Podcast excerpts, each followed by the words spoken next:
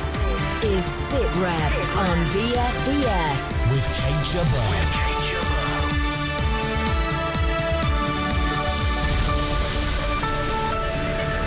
The RAF drones take out 2 IS fighters in Syria, and there's more to come. Putin's forces reinforced in Syria. We explain why. A new report warns against cuts in UK security. True or false? Is the IRA back on the streets of Northern Ireland? And today, the Labour Party votes for a new leader. Could it really be a red letter day?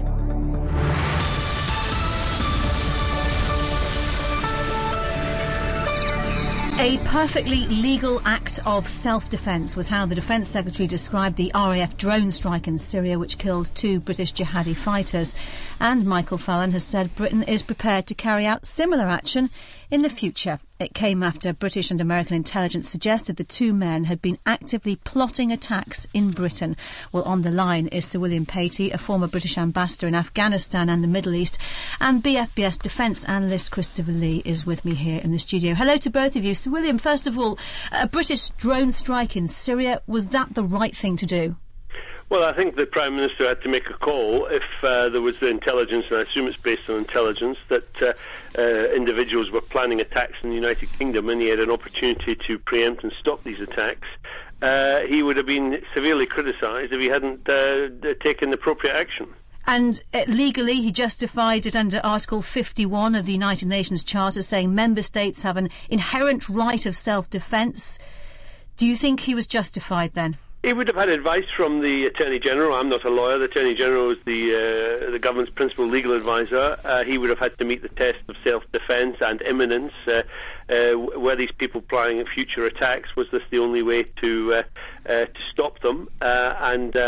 If he was satisfied that was the case, then perfectly reasonable thing to do. I think most people in Britain would expect the Prime Minister to take appropriate measures to stop these fanatics from conducting atrocities on the streets of Great Britain. Christopher Lee, there are calls from Labour and the SNP for the Intelligence and Security Committee to get to the table to investigate, in particular, the intelligence on which this was based. Do you agree?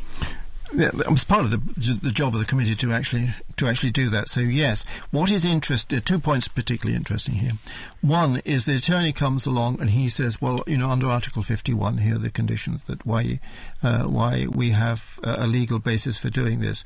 The attorney doesn't look at the intelligence picture and doesn't interrogate that, doesn't sort of say, well, on that basis, I can give you an assurance. He is there to give. Almost like case history, you can actually do that. And so the Prime Minister's okay to get along with it. You could then argue later, of course, whether or not the intelligence, and which is what the committee would do, whether the intelligence was in fact as good as the Prime Minister said it was or judged it was. It wasn't the attorney who would have done it. But the most important thing is whether the intelligence was right. Mm. And if you look at what happened, and you look at also the arrests that the MI5 were making, or not making, but the MI5 were pointing to, of people who were being picked up the other end of the attempt at some atrocity, then you begin to get a bigger picture. Sir William Patey, those calling for more transparency of the intelligence on which were based cite the so-called dodgy dossier on Iraq. Do you think it's important that we know more these days about the kind of intelligence on which these kind of decisions are based? Well, I think it's reasonable that the Intelligence and Security Commission should have a look at this. I don't think all this stuff can be conducted in the public gaze, otherwise you give an advantage to the people who are trying to avoid detection. So there's a limit to how much can be in the public gaze. I mean, the intelligence in Iraq, I was heavily involved in the lead-up in Iraq, was patchy, but it always is. You never get a complete picture. You have to make a judgment. And I think the problem is that the government has to get it right 100% of the time, and the terrorists only have to get it right once. So there is a dilemma, and essentially it's a judgment call at the end of the day. And I suspect the British public would prefer the Prime Minister to make a judgment call on their behalf rather than on the behalf of declared terrorists. There's another side of this, isn't it? It's not some smiley just sitting around saying, well, I don't know, I think it's on the basis this might be happening. You've got so many different agencies now. You've got GCHQ, the security, SIS, and the Americans all piling in this. And don't forget, the Americans had a go at getting these guys about 4 weeks earlier. What you can do with intelligence, you can assess the capability of an action that might follow. What you can't do is fix the intention and agree the intention. And that's the judgment that the Prime Minister eventually has to take himself. So what next? Back in the summer, we asked the Chief of the Air Staff about the possibility of extending airstrikes beyond Iraq and into Syria. Here's what Air Chief Marshal Sir Andrew Pulford had to say back then. Well, of course, that is a political decision to broaden the area of operations. And in that case, that would simply be a change of the geographical scope of the operation. And I have nothing, as it were, more to add in terms of aircraft for the reasons we've discussed. There are no more to put into a fight. So, Christopher, he seems to be saying there we can carry out airstrikes over Iraq or Syria, but not both. No, the RAF has got limited resources in the theatre, and we've also got to remember that something like 60% of the forces of the airstrikes into Iraq, in fact, are aborted. He can't go everywhere with his aircraft because he hasn't got aircraft to do that. The other part of this we should watch carefully. The Prime Minister is about to go to the House of Commons for a second time to ask permission, Parliament's permission, to start a bombing campaign or at least take part in the coalition bombing of Syria. The wording of that, of what he asks the Parliament permission to do, is very important, because is the bombing just a sort of symbol of the whole thing? Is it, I don't mean boots on the ground, but is it in fact a blanket which he says, okay, we will take whatever action we think is appropriate. We don't have to go back to Parliament every 5 minutes to ask them for a next action. So, William Patey, if you were advising the government at the moment, what would you be saying? Well, I'd be saying the current strategy is not working, that you need to do something more to deal with ISIS, because on the present trajectory, we're looking at sort of, 5 to 10 years, and by that time, half the population of Syria will have made its way to Europe or elsewhere. So you've got a crisis that needs some sort of resolution. The current strategy isn't going to deliver that, so you need to do something else. So I think some of the moves to engage with Russia and Iran about a political settlement backed up by a greater military engagement. I mean, it's always been illogical that the British planes could attack ISIS targets in Iraq, but couldn't do so in Syria, but I think it's marginal in terms of the impact it would have. As Chris said, there's a limit to what we can do. It doesn't make a logical sense to say we can only do it in Iraq and Syria, but we shouldn't kid ourselves that taking part in airstrikes in Syria is going to be a fundamental change in the equation. It needs something bigger than that. I was talking to some people in Washington last weekend, and they were saying, we get a sense here, even here in America, that what we're talking about is a much bigger picture that people don't need to understand, and that is almost the complete putting back together a Middle East in a form that it understands itself. It's almost as if in the 1920s, when the Middle East was redrawn into shapes like, Iraq, Syria, etc., all this is changing, and Syria is part of what is changing, and we haven't got a solution for Syria yet. It may be partition, but we haven't got a solution yet, and that is the difficulty. Nobody actually knows how you fix what is a daily newspaper and a headline, which is, what do we do about Syria? Nobody actually knows. Do you know what to do, Sir William Patey? Well, I'm going to tell you a great cliche. It's all very complicated. But even if there was partition in Syria, we would not be happy for that partition to include an ISIS-dominated state, because that would be a cancer at the heart of the Middle East, and would not be one that we're compatible with. I think we need to have a go at trying to find a political solution in Syria that would be acceptable to most Syrians, and that means a deal between the Assad regime and the non-ISIS opposition. If you get that, you've then got the basis for a combination of forces against ISIS, which would include the Russians and the Iranians. If you could manufacture that, you would then have the basis for taking much more robust action against ISIS. All right, Sir William Patey, thank you very much for your time. Well, let's stay with Syria, and it does appear that Russia is increasing its military presence there. It's sending advisors and equipment on an increased scale. The NATO Secretary-General, Jens Stoltenberg, has expressed his concerns. That will not contribute to solve the conflict. I think it's important to now support all efforts to find a political solution to the conflict in Syria, and we support very much the efforts by the UN to try to find a political solution to the conflict in Syria. Well, we're joined now by the Times diplomatic editor, Roger Boyes. Good to speak to you today, Roger. Russia has always backed President Assad. What's different about this latest intervention? Yes, what is different? First of all, I think Putin is more rattled than he was before. The rebels have got Idlib, which is very close to the Alawite Assad-controlled area, and could soon infringe on that. And they're very close to cutting a main highway north of Damascus, which will make it extremely difficult for the regime to wage any kind of war, never mind supply itself. So the Russians are rattled in a military sense, and clearly Assad has asked them for more equipment and for some kind of assistance, perhaps on the ground. So that's the first thing that's changed. And the second thing that's changed is that I think Putin is beginning to move away from Ukraine and wants to really end the conversation on Ukraine and be accepted as a player in the great concert of nations, be accepted as a part of the solution against ISIS. So he's trying to rehabilitate his international standing, do you think?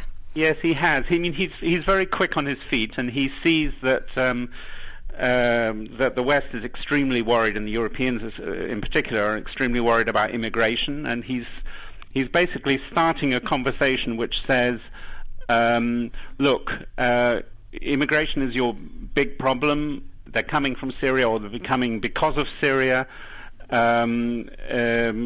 Therefore, we have. Therefore, I'm indispensable to you in beating ISIS in Syria and creating the first step towards a solution in Syria, because, frankly, the immigrants that are coming to Europe are a symptom, and the actual cause is the chaos and the meltdown in Syria. But this makes an already complicated situation even more complicated. I suppose there could be a miscalculation. American aircraft, or perhaps even British, could end up bombing Russians inadvertently in Syria. What would happen then? Well, yes, indeed it does. There's two possibilities where it could really go hopelessly wrong. One is that we do cooperate with the Russians in fighting ISIS. And your thinking on that is what? Publicly it's against. But you'll find an awful lot of people saying, well, we can't actually defeat ISIS in the time frame that we need without ground troops. We're not willing to supply ground troops, but the Syrian army is more or less competent, and with Russian advised and with Iranian flanking support, it could actually become an important element in the defeat of ISIS. There's a lot of jumps, a lot of ideological jumps, and a lot of moral jumps you've got to make, because of course Assad has got a lot of blood on his hands. So we could do that, and we run all sorts of risks by cooperating, and not just moral risks and political risks, but also military risks. Or we could not cooperate, and the Russians go ahead anyway, and they take their Sukhois over Idlib and northern Syria and start bombing, and suddenly we find ourselves then, British and American planes, primarily American planes, in the same disputed airspace as Russian planes, and then you have all sorts of possibilities of things going wrong. Christopher, I tell you, you were talking there, Roger, about Idlib. It's very important northeast province. Once ISIS or whoever has got control over that, and also the administration of it, then the Russians have calculated that Syria is de facto partitioned. They are falling back on what is, I would call, Assad territory. Look what was brought recently into Syria. They brought something called a certain infantry combat vehicle. It's called a BTR-82. Now, the importance of that is that nobody has seen those outside of Russia. They're putting important equipment in there. They're putting the Tigers in there. They've got new weapon systems. They're putting in hospitals as well, their own hospitals. They are there for quite serious fighting. And the Sukhois, etc., they are also there. You're going to actually have, not a war by proxy as we've seen before, but you're going to have them on both sides, different sides, and therefore you've actually effectively got America versus Russia in another territory. And one of the results of this is the Russians, the next thing the Russians are going to start piling in, because we've actually still seen the bases in one of the launcher systems that was on the Nikolai Felchnikov transport ship, drones. Christopher, and the Syrians are going to get drones from the Russians. Roger Boyes, what do you think will be the next stage we see in this situation? Well, first of all, I'm not sure that the Putin motives are absolutely clear yet, and it could be that these people have an extended, these Russians moving in with their equipment, that they have an extended protective functioning that's part of an end game, probably part of an end game in which Russia assumes that there'll be a partitioning of Syria, and they will be in some, and the Alawites and the Assad court will somehow become a Russian protectorate. And so you need that, and you need to also to be able to evacuate Russians who are still there. There's quite a lot of Russians still on the ground who are actually not soldiers, but intermarried with Syrians from the old days. And they're all going to have to be evacuated at some stage. So it could be, I wouldn't say innocent exactly, because nothing that Putin does is absolutely innocent, but it could be that it's a purely defensive posture and therefore not something that would necessarily lead to a confrontation with us. The problem seems to me mainly in conflict over the air. There's too many near misses going on around the world as it is between Russian and US aircraft without having to worry about Syria as well. All right, Roger Boyes from The Times, thank you for your time today. Sit Rep with Kate Jabbar. Still to come, is the IRA still active in Northern Ireland? And what will a new leader of the opposition mean for defence, security and foreign affairs in Parliament? BFBS Sit Rep. The government has been warned that proposed cuts at the Foreign Office and Home Office could have serious implications for national security. The Royal United Services Institute says plans to make savings at agencies dealing with immigration and organised crime could undermine the efforts to tackle the rising challenge of migration. Our reporter James Hurst has been speaking to RUSI's research director, Professor Malcolm Chalmers. What do you think the effect on Britain's defence and security would be if those cuts do go ahead as expected at the foreign and home offices? Well, if there was to be a 25% cut, then you'd have to have very significant cuts in the number of personnel who are manning our borders, processing asylum claims, combating organised crime, and trying to find out what's happening in foreign countries, which, to be frank, we haven't always understood very well in the past when we conducted interventions. So it would diminish the effectiveness of our defence effort if we don't have the proper on-the-ground knowledge, which the Foreign Office is often best placed to provide. It's part of the jigsaw. It's not a case of one or the other. I think what's happened in part is the government has focused on the big budgets. They've provided budgetary protection to the Ministry of Defence and to the aid effort, but they've neglected some of the smaller but nevertheless critical elements in our national security so far. They have, though, created this pot of money, as yet unallocated that will go towards meeting the 2% commitment, actually isn't that a very flexible answer to respond to defence and security challenges? Well, we don't know much about the nature of the Joint Security Fund, which is being set up. But my understanding is that the Foreign Office will not be able to get funding from it. It will only be for the Ministry of Defence and the intelligence agencies. But, you know, these flexible funds are very useful for programmes. If you're running a number of projects and programmes, specific contracts for specific purposes. But you also need core capabilities. You need an effective diplomatic service. You need an effective border force which can police our borders on a long-term basis. And it's that core funding that is still open for discussion in the spending review.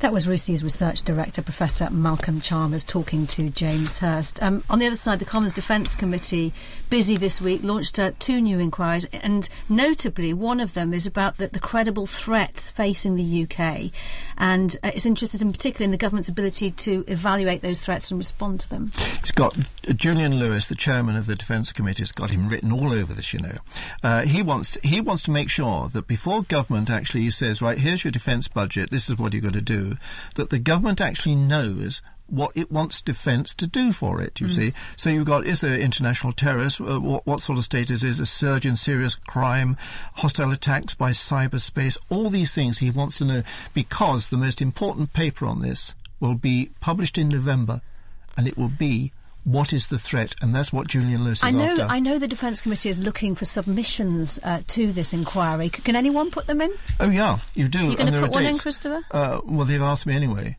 So, okay. It would be rude not to go. But, no, what you do, you go onto the website of the House of Commons Defence Committee, Google it, yeah, and it will say at the bottom of the House of Commons Defence Committee's page when to submit your written questions. Let's move on. A murder linked to the IRA has sparked a political crisis in Northern Ireland. Police believe members or former members of the paramilitary group were involved in the shooting of former IRA man Kevin McGuigan last month. Well, now the power sharing agreement is unstable and may even collapse. We can now talk to Northern Ireland writer and commentator Chris Ryder. Good to speak to you today, Chris. Is the IRA in any form still alive in the province? Well, according to the assessment by the chief police officers on both sides of the border, the IRA has disbanded all its active service units and is not on a war footing, to put it mildly. But nevertheless, both the police officers agree that there is an IRA involvement in one of these murders. And the arrest of three very prominent IRA people in Belfast has tipped this crisis from one of sort of full outrage into much more serious threat now to the institutions. There's a meeting to take place later on Thursday at which it will be decided where the crisis goes. There could be a move to suspend the Assembly for a temporary period to allow talks to take place about the welfare reform and other issues that have been bubbling away in the background. But it's more likely that the Assembly may well be suspended. Now, the DUP, that's the main Protestant Loyalist Party, have said that unless the Assembly is suspended and until there's clarification about the link between Sinn Féin and the IRA, they're going to resign all their seats as ministers, and that will bring about a crisis which will draw in both the British and Irish governments. That would mean effectively the end of devolved institutions and probably a protracted period of talks before another election. So it's unclear where this is going to go, but the stakes are very high now because the DUP have tried to keep up with the Ulster Unionist Party at being more outraged about the so-called IRA involvement in these two murders. And given this situation, where does it leave Sinn Féin? Well, Sinn Féin are caught in a difficult position. They have collapsed the Stormont House Agreement that was reached last Christmas because they don't want to be seen to be agreeing with welfare reform and austerity in Northern Ireland at a time when they're opposing it in the Irish Republic and where they're bidding to be members of the next Irish government after the general election, which is due there in the next couple of months. So they're trying to ride two horses at the same time, if you like, and not compromise their electoral efforts in either part of Ireland for next year, which is the year of 1916, the centenary of the Rising, and they want to see this as a great celebration of Irish republicanism. What do you think that the results of the current crisis will be? Is it all about politics, or do you think you're going to see people taking to the streets? I don't think we're going to see people take to the streets. The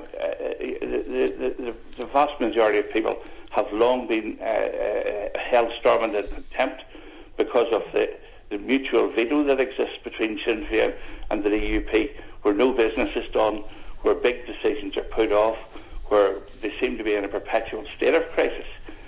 So there's no great angst on the streets, there's no great interest really. Most people just shrug their shoulders and say, why don't they get on with it? That's the real nub of the crisis.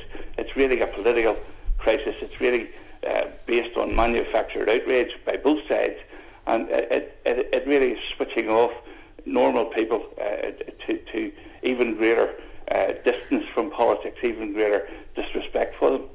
All right, Chris Ryder, thank you very much for joining us. Well, on Saturday morning, we will know who will stand opposite David Cameron in the House of Commons. If left-winger Jeremy Corbyn becomes that person, he's going to make things very difficult for the government, particularly when it comes to matters of defence and security. Let's talk to the BBC World Service political correspondent, Rob Watson. Hello, Rob. Hello, long time no speak. Yeah, nice to have you back. Greetings all. Greetings. Reminders of the candidates and how they stand on defence. Well, there are four candidates. You've got Andy Burnham, Yvette Cooper and Liz Kendall, and essentially they all stand pretty much in the same place as sort of the government does, really. They're in favour of NATO, they're in favour of renewing Trident, and by and large they're in favour of spending about 2% of GDP on defence. The standout candidate, you're not going to be at all surprised to hear this, is Jeremy Corbyn, who is lukewarm about the EU. He wants a debate about Britain's membership of NATO. He certainly doesn't want to spend 2% of Britain's money on defence. And he's definitely not in favour of ever using Britain's armed forces in any circumstances he can think of, and certainly not in favour of renewing Trident. I'll take a breath. Christopher, suppose we do have Jeremy Corbyn in opposition in the British in the Commons, what effect do you think that's going to have on debates surrounding defence? The debates will be repetitious. That's the first thing, because the issues are quite clear. Like, he doesn't want Trident, but that doesn't mean to say the rest of his party. And it's the parliamentary party. What we're seeing here, in fact, the phenomenon we're seeing here, was created by the predecessor, Ed Miliband, who opened up the vote to members and hangers-on of the party, whereas before it was an internal thing, and so you've got a division now between, if you like, the people and Parliament itself.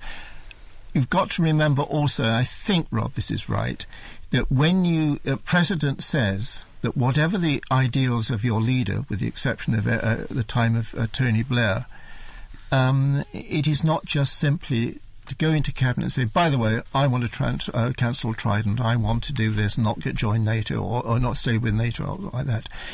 Government doesn't actually work that way. You're quite right, but I'd just say this briefly, and that is that George Osborne, David Cameron and all sorts of other people in the Conservative Party, they're sitting there, they're rubbing their hands. Can you hear me making that hand-rubbing noise, thinking we know what our line of attack is going to be? So, Rob, who do you think... We don't trust them on security, yes. Just on the speculation front at the moment, who do you think the Chief of the Defence Staff would like to see at the head in the Labour Party? Anyone but Corbyn, ABC. I don't think that's a difficult question to answer. We can see what transpires over the coming hours. It's good to speak to you, Rob Watson. You too, Christopher. This time next week, we will have been to Excel in London. There's a big exhibition taking place, isn't there? It's defence and security equipment, is what it means, and this is good equipment. And one sort of things that you'll find there is a German company, Rheinmetall. They're putting out their high-energy laser, and that will be shipborne. You'll be looking at it, will you? I shall turn myself into a naval anorak for the day. For the day? I know, I tell you, this laser can take out an 80mm ball bearing. I shall be taking out a ball bearing, and I shall toss it in the air and see if it can do it. Watch out for it when you're there. I cannot wait to talk to you about it this time next week. Thanks for listening. We'll be back the same time next week. Who knows what we'll be seeing and talking about. Bye-bye.